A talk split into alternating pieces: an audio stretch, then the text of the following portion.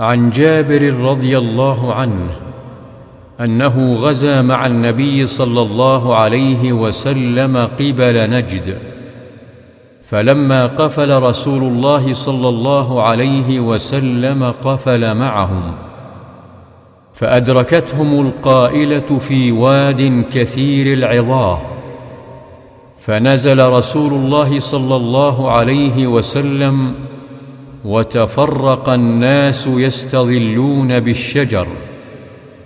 ونزل رسول الله صلى الله عليه وسلم تحت سمرة فعلق بها سيفه ونمنا نومه. فإذا رسول الله صلى الله عليه وسلم يدعونا وإذا عنده أعرابي فقال إن هذا اخترط علي سيفي وأنا نائم فاستيقظت وهو في يده صلتا.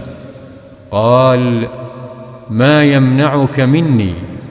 قلت الله ثلاثا ولم يعاقبه وجلس. متفق عليه. وفي رواية قال من يمنعك مني؟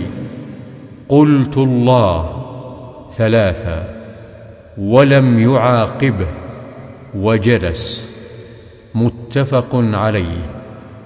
وفي رواية قال جابر كنا مع رسول الله صلى الله عليه وسلم بذات الرقاع فإذا أتينا على شجرة ظليلة تركناها لرسول الله صلى الله عليه وسلم.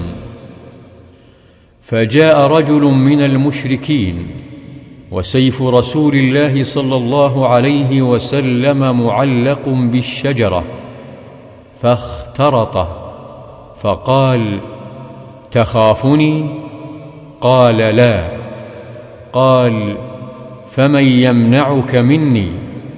قال الله. وفي رواية أبي بكر الإسماعيلي في صحيحه قال من يمنعك مني؟ قال الله. قال فسقط السيف من يده فأخذ رسول الله صلى الله عليه وسلم السيف فقال من يمنعك مني؟ فقال كن خير آخذ. فقال تشهد أن لا إله إلا الله وأني رسول الله؟ قال لا ولكني أعاهدك ألا أقاتلك ولا أكون مع قوم يقاتلونك فخلى سبيله. فأتى أصحابه فقال جئتكم من عند خير الناس. قوله قفل أي رجع. والعظاه الشجر الذي له شوك. والسمرة بفتح السين وضم الميم الشجرة من الطلح.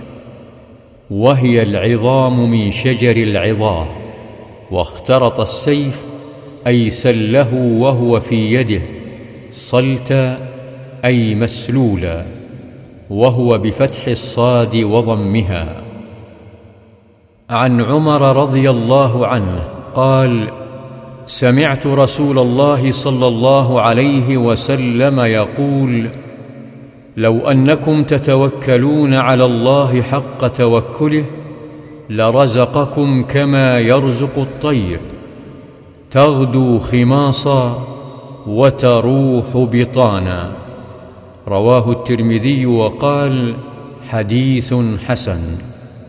معناه تذهب أول النهار خماصا أي ضامرة البطون من الجوع وترجع آخر النهار بطانا أي ممتلئة البطون. عن أبي عمارة البراء بن عازب رضي الله عنهما قال قال رسول الله صلى الله عليه وسلم يا فلان إذا أويت إلى فراشك فقل اللهم أسلمت نفسي إليك ووجهت وجهي إليك وفوضت أمري إليك وألجأت ظهري إليك رغبة ورهبة إليك لا ملجأ ولا منجى منك إلا إليك. آمنت بكتابك الذي أنزلت وبنبيك الذي أرسلت. فإنك إن مت من ليلتك مت على الفطرة وإن أصبحت أصبت خيرا. متفق عليه. وفي رواية في الصحيحين عن البراء قال قال لي رسول الله صلى الله عليه وسلم إذا أتيت مضجعك فتوضأ وضوءك للصلاة ثم اضطجع على شقك الأيمن وقل وذكر نحوه ثم قال واجعلهن آخر ما تقول. عن أبي بكر الصديق رضي الله عنه عبد الله بن عثمان بن عامر بن عمر بن كعب بن سعد بن تيم بن مرة بن كعب بن لؤي بن غالب القرشي التيمي رضي الله عنه وهو وأبوه وأمه صحابة رضي الله عنهم قال نظرت إلى أقدام المشركين ونحن في الغار وهم على رؤوسنا. فقلت يا رسول الله لو أن أحدهم نظر تحت قدميه لأبصرنا فقال ما ظنك يا أبا بكر باثنين الله ثالثهما؟ متفق عليه.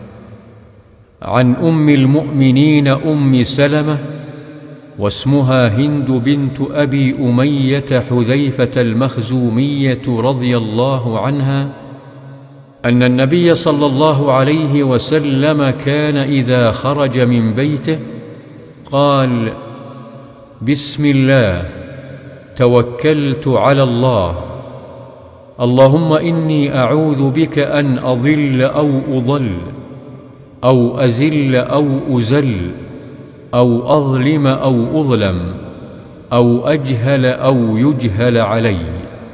حديث صحيح. رواه أبو داود والترمذي وغيرهما بأسانيد صحيحة.